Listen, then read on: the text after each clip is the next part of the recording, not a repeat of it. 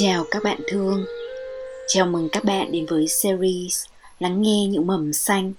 Đây sẽ là một hành trình tái khám phá thiên nhiên cả trong và ngoài mình.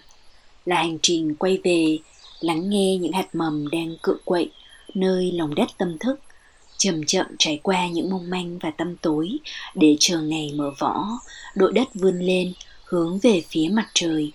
Và cũng là hành trình hiểu và thương toàn bộ mạng lưới sự sống mà mình là một phần không thể tách biệt trong đó. Các bạn ơi, các bạn à các bạn khỏe không? Tuần vừa qua các bạn có kết nối với thiên nhiên không? Có chăm sóc cái cây nào hay cho mình ngước lên nhìn bầu trời vào sáng sớm hay chiều tà không? Hôm nay trong podcast của tuần này thì đầu tiên Phương sẽ kể chuyện vào rừng thăm một người bạn của mình. Sau đó thì Phương sẽ chia sẻ cùng các bạn về nghệ thuật dạo bộ trong thiên nhiên với một số tips cơ bản, các bài tập cơ bản để chúng ta có thể bắt đầu thực hành ở bất cứ nơi đâu. Nếu như các bạn từng nghe chậm chậm mà sống nhiều số trước thì bạn sẽ thấy Phương đã nói đến thực tập đi dạo của mình rất nhiều lần rồi và đây chính là thực tập mà Phương luôn luôn làm mỗi ngày trong mấy năm qua vì quá nhiều niềm vui, sự bình an mà nó mang lại.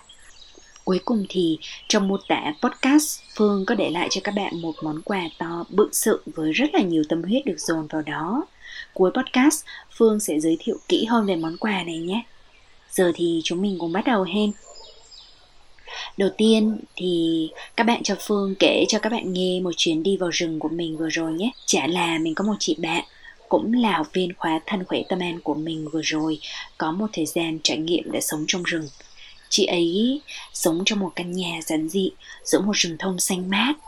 Nói nghe thì lãng mạn vậy đó, nhưng mà chắc chắn không phải ai trong chúng ta cũng đủ can đảm để sống như vậy đâu vì các bạn hình dung mà xem, là để đi vào và đi ra từ đường lộ cũng mất cả buổi, nên không thể dễ dàng có đủ tiện nghi như ngoài phố.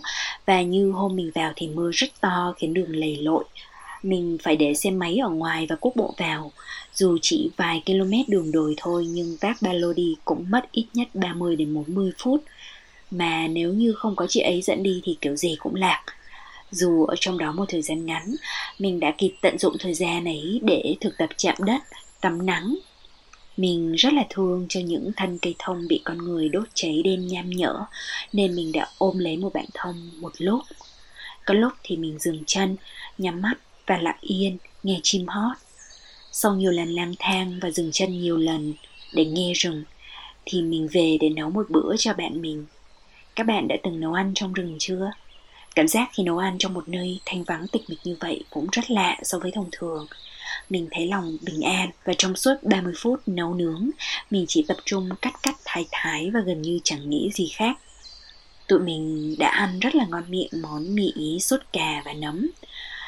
Đấy là một bữa đặc biệt vì thông thường chị bạn mình chỉ ăn gạo lứt muối mề và rau củ luộc là chính thôi.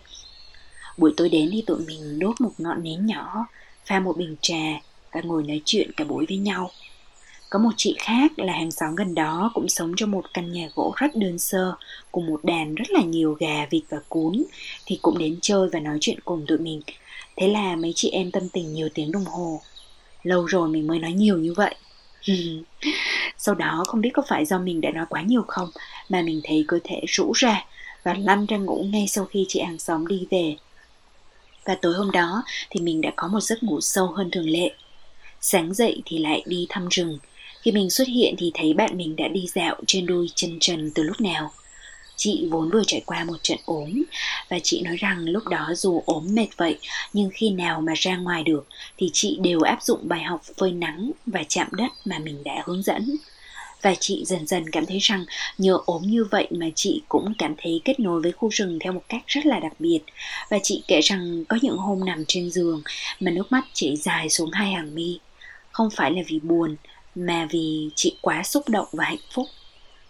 Mình thấy, dáng vẻ rất tĩnh tại của chị khi đi bộ, nên đã quyết định để chị đi một mình ở gần nhà, còn mình quốc bộ ra xa hơn để mỗi người đều có không gian riêng. Khi về thì mình hái một bó hoa dại, cắm thành hai bó. Một bó là hoa dại vàng tươi để trước cửa nhà và một bó là hoa viễn trí màu trắng li ti với phần rễ thơm ngát. Rồi hai chị em còn suýt xoa Trời ơi, đúng là chỉ cần có một số chi tiết nhỏ như vậy thôi, cũng thổi bừng lên, thêm sức sống cho một căn nhà. Mặc dù chuyến đi rất ngắn thôi, nhưng nó cũng để lại cho mình rất là nhiều cảm nghiệm. Rất khó lý giải bằng ngôn từ các bạn ạ. Nhưng có một điều mình biết chắc chắn là hai chị em mình đều sẽ tiếp tục tìm cách gần gũi với cây, với rừng hơn nữa. Sẽ tiếp tục dạo bước như vậy khi nào còn có thể. Cây cối, thiên nhiên đã trở thành dòng nhựa sống của chính chúng mình rồi. Và trong podcast này, mình cũng muốn gieo thêm một chút cảm hứng để có nhiều cuộc dạo bộ trong thiên nhiên hơn. Cho dù là may mắn sống ở nơi nào đó có rừng, có đồi núi xanh mát hay ở trong công viên thành thị, hay những con phố nhiều cây nào đó mà bạn có thể tìm được thì không gì có thể thực sự ngăn cản được chúng mình kết nối với thiên nhiên qua từng bước chân, phải không nào? Nói đến đây thì trong mình bắt đầu hiện lên một câu hỏi lớn. Từ lúc nào mà chúng ta ngừng dạo bước trong thiên nhiên? Ừ, từ lúc nào nhỉ? Tổ tiên loài người chúng ta trong hàng triệu năm đã từng đi lại rất nhiều và dĩ nhiên là đi dạo trong tự nhiên. Toàn bộ nhịp điệu sinh học của chúng ta đến giờ vẫn được điều phối bởi các tín hiệu trong tự nhiên như ánh sáng mặt trời và sự thay đổi nhiệt độ. Không biết có bao giờ bạn nghĩ đến điều này không? Đó là khả năng đứng thẳng và đi thẳng là một trong những điều khiến cho con người độc đáo so với các loài động vật khác. Nó là một phần của chúng ta. Chỉ dịch chuyển như cách chúng ta vẫn làm thôi nghe có vẻ đơn giản, nhưng về mặt sinh học, nó đòi hỏi một cơ chế sử dụng não bộ tinh tế chứ không nói chơi đâu. Thế nhưng dần về sau, chúng ta càng ngày càng ngồi nhiều hơn và đi ít lại. Ngày nay, chúng ta có quá nhiều phương tiện di chuyển, xe máy ô tô, các phương tiện giao thông công cộng, thậm chí là xe buýt chạy giữa các tòa nhà lớn hay thang cuốn để bạn khỏi phải đi các khoảng cách xa. Phương còn nhớ là trong khoảng thời gian mình làm việc ở Hàn Quốc một thời gian ngắn thì mỗi sáng đi làm đều lên tàu điện ngầm và mình quan sát mọi người chung quanh, mình thấy họ thường tranh thủ vừa đi vừa bấm điện thoại và cứ thế tiếp tục bấm điện thoại ngay cả lúc đứng trên phương tiện di chuyển. Nghĩ lại thì mình thấy thật là ngạc nhiên với khả năng multitask của con người. Họ đã phát triển khả năng vừa đi vừa bấm điện thoại mà không đâm đầu vào cột điện trong lúc di chuyển cơ đấy. Nói thế không nghĩa là mình phán xét bất cứ ai đâu nhé. Vì mình phải công nhận rằng thiết kế của nhiều đô thị lớn ở trên thế giới hiện nay, ít nhất là những quốc gia mình đã đi qua, là khá không thân thiện cho người đi bộ. Nó khiến cho việc đi bộ khá là khó khăn và mệt mỏi, thậm chí nguy hiểm nữa ta đến văn phòng với các phương tiện dịch chuyển riêng rồi sau đó ngồi 8 giờ một ngày và khi về đến nhà thì thường cảm thấy mệt đến độ nếu lại đi ra ngoài nữa thì quả là cực nhọc. Hoặc nếu không mệt thì chúng ta thường có xu hướng giải tỏa stress thông qua các phương tiện sẵn có, tiện lợi khác. Môi trường thiên nhiên đã lùi xa khỏi thiết kế đô thị và chính vì thế cũng lùi xa khỏi những lựa chọn mặc định trong cuộc sống của chúng ta điều này phương rất là thông cảm, vì mình cũng từng trong hoàn cảnh đó rồi. Lúc còn ở sài gòn thì mình phải dậy rất là sớm để đạp xe ra ngoài ngoại ô một chút rồi đạp xe về trước khi đến văn phòng. Và trong một lần đạp xe về thì mình đã bị trượt bánh xe vào chỗ một đống cát xây dựng rất là trơn và té ngã. Bây giờ vẫn còn để lại sẹo muốn đi bộ trong thiên nhiên thì lúc đấy mình phải đợi đến cuối tuần để đến công viên. Hoặc thi thoảng là có một chuyến dã ngoại leo núi ngắn chẳng hạn. Thế nhưng bạn và mình có thực sự nên đổ lỗi hoàn toàn cho việc thiết kế đô thị, cho công việc hay cho bất cứ sự bất tiện nào của môi trường sống không? Chẳng lẽ chỉ vì thế mà chúng ta ngừng dạo bước, ngừng tìm về với một trong những nguồn nuôi dưỡng và chữa lành tốt nhất cho chính mình? Chúng ta thực sự nên dạo bước trở lại trong thiên nhiên. Thực sự thì có kết nối giữa việc đi lại và sử dụng não mà cơ thể chúng ta thì vẫn còn được ảnh hưởng mạnh mẽ bởi các cơ chế sinh học từ hàng triệu năm trước, đặc biệt là cơ chế phản ứng và chống chịu với nguy hiểm, rủi ro, ngày nay gọi là cơ chế phản ứng với stress. Bộ não của ta có hai chế độ, một chế độ là tích cực, active mode, và một chế độ mặc định là default mode. Khi bộ não của bạn ở chế độ tích cực thì nó đang tập trung vào một nhiệm vụ cụ thể, chi tiết, đòi hỏi sự nhạy bén và tập trung chẳng hạn như tính toán, phân tích thứ gì đó. Còn ở chế độ mặc định, tâm trí của bạn được tự do lang thang, khám phá và xử lý các ký ức. Các chứng cứ khoa học thì đã cho thấy sự sáng tạo lại xảy ra khi hai phương thức tư duy này xảy ra đồng thời và đi bộ là một cách tuyệt vời để khuyến khích bộ não thực hiện chính xác cái điều đó đi bộ, hay cụ thể hơn là cái việc điều hướng ở trong không gian sẽ kích thích phần não xung quanh hồi hải mã, cũng là phần não giúp cho con người xử lý và truy xuất các ký ức. Đi bộ giúp chúng ta không chỉ giữ vóc dáng thon gọn hơn mà còn thúc đẩy trí tưởng tượng và nâng cao tâm trạng nữa. Thế nhưng, phương đang nói đến hình thức đi bộ khác với hình thức đi bộ truyền thống, thông thường như là một bài tập thể dục nếu là một bài tập thể dục mang tính bắt buộc, nó có thể khiến bạn cảm thấy muốn stress thêm. Nó thúc đẩy chúng ta phải đi nhanh, đi mạnh, hoặc có thể khiến chúng ta có cảm giác muốn kết hợp với điều gì đó để tránh lãng phí thời giờ, như là đút tai nghe vào để tranh thủ nghe nhạc, hay phải rủ thêm cạn cứng đi cùng và tranh thủ tám chuyện. Những điều đó cũng không có gì sai và thậm chí là còn tốt hơn việc chúng ta hoàn toàn không vận động nhưng ở đây, phương đang muốn nói đến hình thức đi bộ hướng tâm đến thiên nhiên, thường là một mình hoặc cùng một nhóm bạn mà có chung mục đích chính là cùng thưởng thức và kết nối thiên nhiên giống như bạn. Có nhiều điều khác biệt trong hình thức dạo bộ hướng tâm đến thiên nhiên so với đi bộ thông thường. Thứ nhất là bạn cần đi dạo ở môi trường có nhiều cảnh quan thiên nhiên hơn là cảnh quan đô thị. Lý tưởng nhất là hoàn toàn chìm đắm trong thiên nhiên. Còn nếu không thì một con hẻm với một hàng cây xanh thôi cũng đã tốt rồi thứ hai là bạn đi dạo với tốc độ chậm rãi, khoan thai, đặt mục tiêu cảm nhận và tận hưởng lên cao hơn so với mục tiêu phải hoàn thành một bài thể dục nào đó. Bạn có thể chẳng cần đích đến, đi chỉ để đi thôi. Ngẫu hứng, tò mò với thế giới chung quanh, mở rộng mọi giác quan để cảm nhận. Thích thì có thể dừng lại, ngắm nhìn hay nhắm mắt lại để nghe, để ngửi, để xúc chạm nhiều hơn, sâu hơn thứ ba là sự chú tâm khi đi. Bạn không mang theo thiết bị nào nên trải nghiệm của bạn có thể được mở ra trọn vẹn hơn. Một mặt, bạn vẫn có thể tận hưởng cảnh quan tự nhiên bên ngoài. Nhưng mặt khác, bạn cũng bắt đầu nhạy cảm hơn với những gì đang diễn ra bên trong cơ thể mình. Các thừa cơ nào đang được hoạt động mạnh mẽ? Những phần khớp nào đang chuyển động nhịp nhàng? Hay, đột nhiên, bạn thấy nhịp thở của mình hiện lên rất rõ rệt? Với tinh thần dạo bộ đề khoan thai, nhẹ nhàng, không mong đợi gì, không vội vàng như vậy, thì dù không đạt mục tiêu luyện tập nào nhưng một cách tự nhiên, bạn sẽ đạt được vô số lợi ích. Các lợi ích sức khỏe của dạo bộ trong thiên nhiên thì rất là nhiều. Đầu tiên thì chúng ta cũng sẽ loại bỏ được cảm giác căng thẳng về mặt thời gian, về mục tiêu tập luyện cần phải hoàn thành. Mặc dù việc đạt mục tiêu tập luyện cụ thể với từng mốc tăng dần, với cường độ tăng dần, nặng dần, thường được khuyến nghị bởi nhiều chuyên gia thể lực. Nhưng phương cũng nhận thấy nó có thể có tác dụng ngược đối với những người đang có mức stress nặng và rất nặng, hay có các triệu chứng lo âu, trầm cảm kéo dài. Nó sẽ trở thành một gánh nặng tinh thần như một gạch đổ dòng đầy mệt mỏi. Và khi thất bại trong việc hoàn thành một dấu mốc nào đó, nó càng khiến con người ta chán nản và mất lòng tin vào bản thân hoặc khi mà đã hoàn thành được mục tiêu đề ra rồi, người ta có thể cảm thấy còn mệt hơn trước khi đi nữa và không thực sự tận hưởng cái khoảng thời gian đó. Bạn có ở trong tình trạng này không? Nếu có, thì bạn cần giải nén tinh thần cho mình một chút bằng cách tự hỏi là hình thức đi bộ nào sẽ phù hợp với bạn trong thời điểm này. Mặc dù nhẹ nhàng hơn hẳn so với các hình thức đi bộ nhanh và chạy bộ, nhưng đi dạo nhẹ nhàng trong thiên nhiên đã chứng tỏ được các lợi ích sức khỏe không kém gì so với các hình thức truyền thống khác.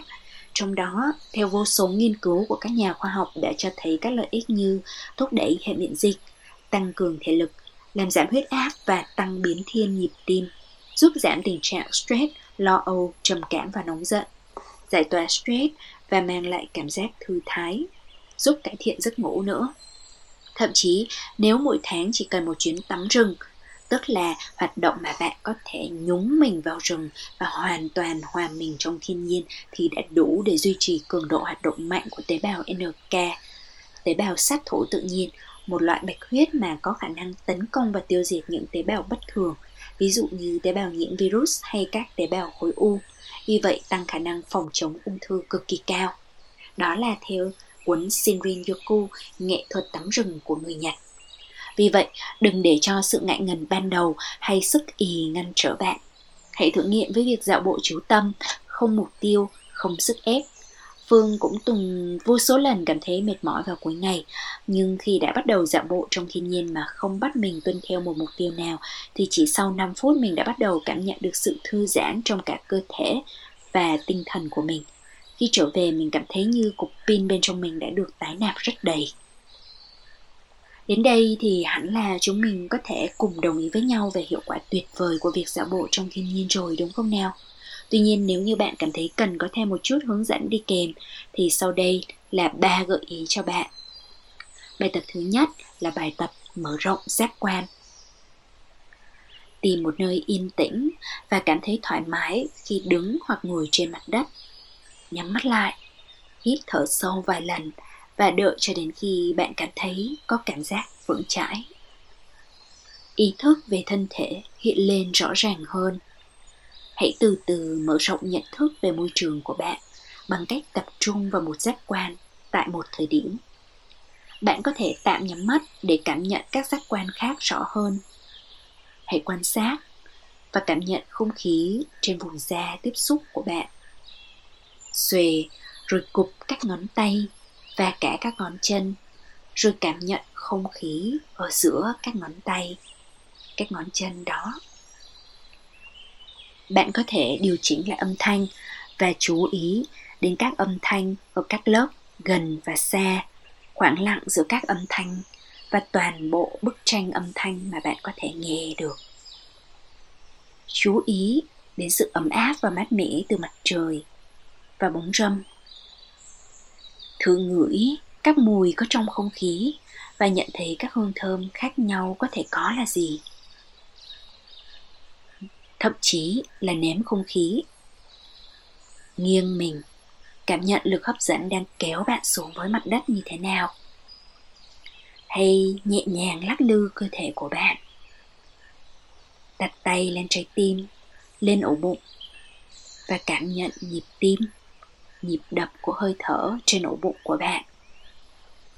Quay trở lại bất kỳ cảm giác nào bạn thích. Chim có đang hót? Cây cối có xào xạc hay không?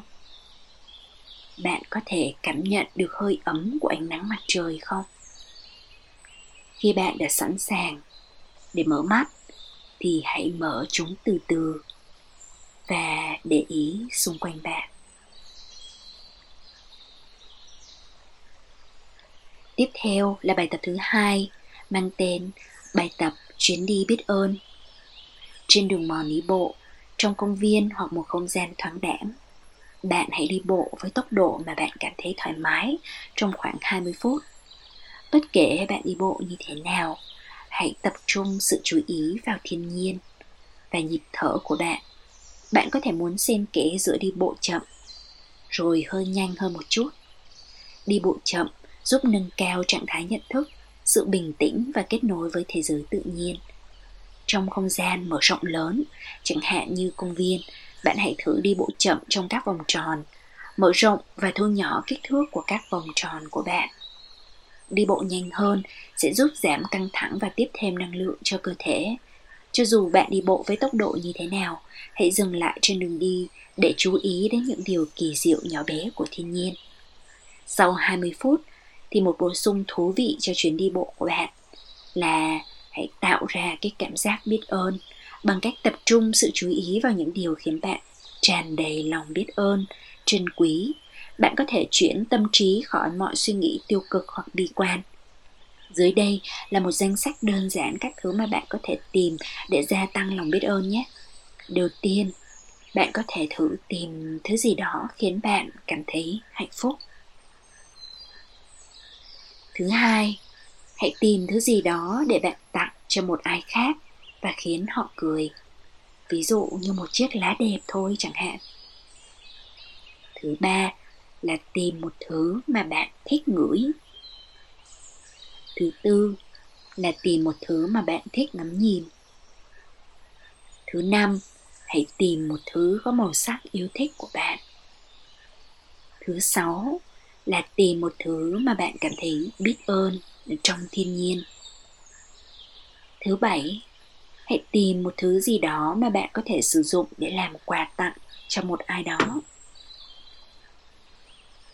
Thứ tám là tìm một thứ mà có thể hữu ích cho bạn, như là để trang trí hay để tại bàn làm việc chẳng hạn. Gợi ý cuối cùng là bạn có thể mang Phương đi cùng bạn. Mặc dù về lâu dài bạn có thể đi một mình và cảm nhận một mình trong tĩnh lặng, nhưng nếu như bạn thực sự cảm thấy cần có sự trợ giúp nào đó thì podcast chậm chậm mà sống ở đây để hỗ trợ.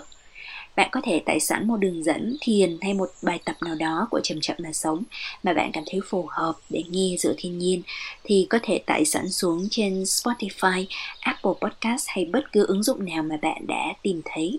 Sau đó thì đi dạo một lúc cho đến khi bạn tìm thấy một địa điểm khiến bạn muốn ngồi xuống, thì hãy ngồi và nghe tập podcast đó nhé series đất nước lửa khí đều có hướng dẫn thiền và thở vì vậy, đó sẽ là những thực tập rất phù hợp để bạn bật lên thực hành giữa thiên nhiên Phương sẽ rất vui nếu như những nội dung mình làm được đồng hành và kết nối về mặt năng lượng cùng bạn trong một chuyến dạo bộ như vậy.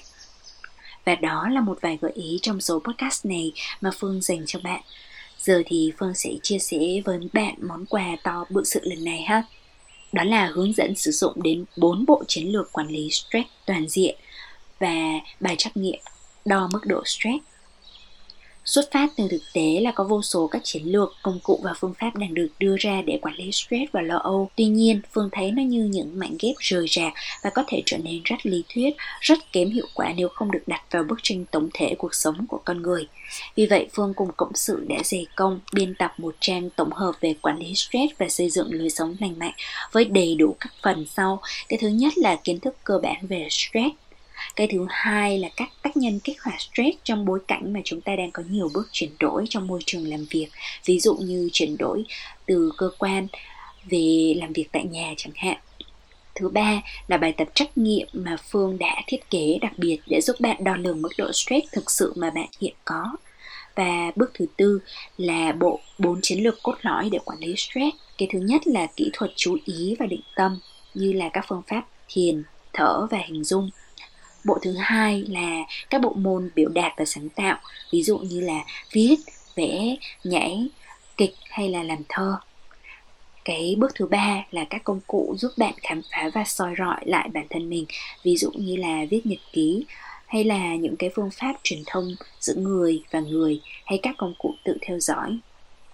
Cuối cùng là các hướng dẫn xây dựng lối sống lành mạnh toàn diện tức là bao gồm tất tần tật các vấn đề từ ăn, ngủ, chăm sóc cho cơ thể, cho não bộ, nhận diện các nguồn lực cộng đồng như thế nào, thiết kế cuộc sống ra sao và tất nhiên là có sự kết nối thiên nhiên nữa. Đặc biệt là với bài trắc nghiệm đo mức độ stress thực sự kia thì sau khi dành 5 phút để tự đánh giá thì bạn sẽ nhận được kết quả được cá nhân hóa dựa trên kết quả đó và các bước hướng dẫn giải tỏa stress trong suốt 3 tuần liên tiếp có thể được gửi đến hòm mail của bạn.